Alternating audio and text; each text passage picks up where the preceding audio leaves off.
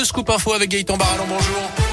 Et à la une de l'actu ce lundi, un petit coup de pouce face à la flambée des prix de l'énergie. Le patron des magasins Leclerc annonce dès aujourd'hui une baisse de 35 centimes sur le litre de gasoil, alors que le gouvernement a de son côté annoncé ce week-end une ristourne de 15 centimes par litre de carburant à partir du 1er avril, mesure prévue jusqu'à fin juillet pour les particuliers et les entreprises. Ça va coûter 2 milliards d'euros à l'État. En attendant, ça coûte donc de plus en plus cher de faire son plein. C'est l'une des conséquences chez nous de la guerre en Ukraine. Les prix des carburants ont flambé depuis le début de l'offensive russe, le 24 février dernier. Mais le coût d'autres produits est et où sera également impacté, avec des conséquences pour notre quotidien. Toute cette semaine sur Radioscope, on va justement à la rencontre de celles et ceux déjà touchés par cette situation. Alexandre est électricien dans la région. Il parcourt environ 1000 km par semaine pour ses interventions. L'augmentation des prix met donc en péril son entreprise, celle du carburant, mais pas seulement. Pour moi, je ne vois pas d'autre solution que de prendre un peu la hausse sur nous, et c'est nos marges à vrai dire, mais de toute façon, on sera obligé de le répercuter sur le client final. Il n'y a pas de solution qui existe à ce jour, de toute façon. On songe quand même à ne plus sortir nos véhicules. On manipule du cuivre, de l'aluminium, et je vous fais pas de dessin sur l'augmentation du cuivre et de l'aluminium et de toutes les matières premières. Il y a des hausses de partout, on peut pas contrer toutes ces hausses, on n'y arrivera pas de toute façon. Donc aujourd'hui, si on rentre dans une ère où on n'a plus d'avantages, est-ce que ça vaut encore le coup de se lever le matin, de se prendre la tête, je suis pas bien sûr quoi. Alexandre qui essaie tant bien que mal de s'organiser en regroupant ses interventions dans un même secteur géographique pour limiter les déplacements. Il redoute également que la baisse du pouvoir d'achat de ses clients ne pénalise aussi son activité.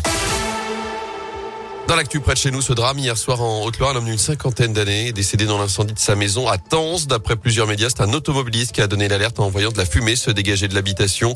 Plus d'une vingtaine de pompiers sont intervenus sur place. Une enquête est désormais ouverte. Il va falloir lever le pied entre Lyon et Saint-Étienne. C'est parti pour 3 mois de travaux sur la 7.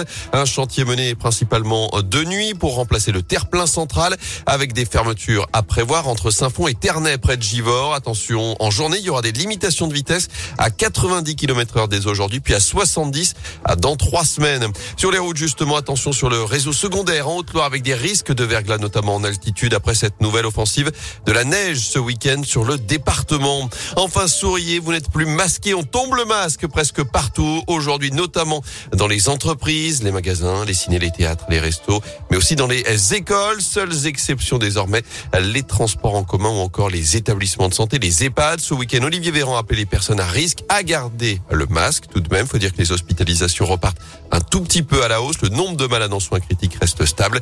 Près de 60 500 nouveaux cas de Covid ont été recensés ces dernières 24 heures.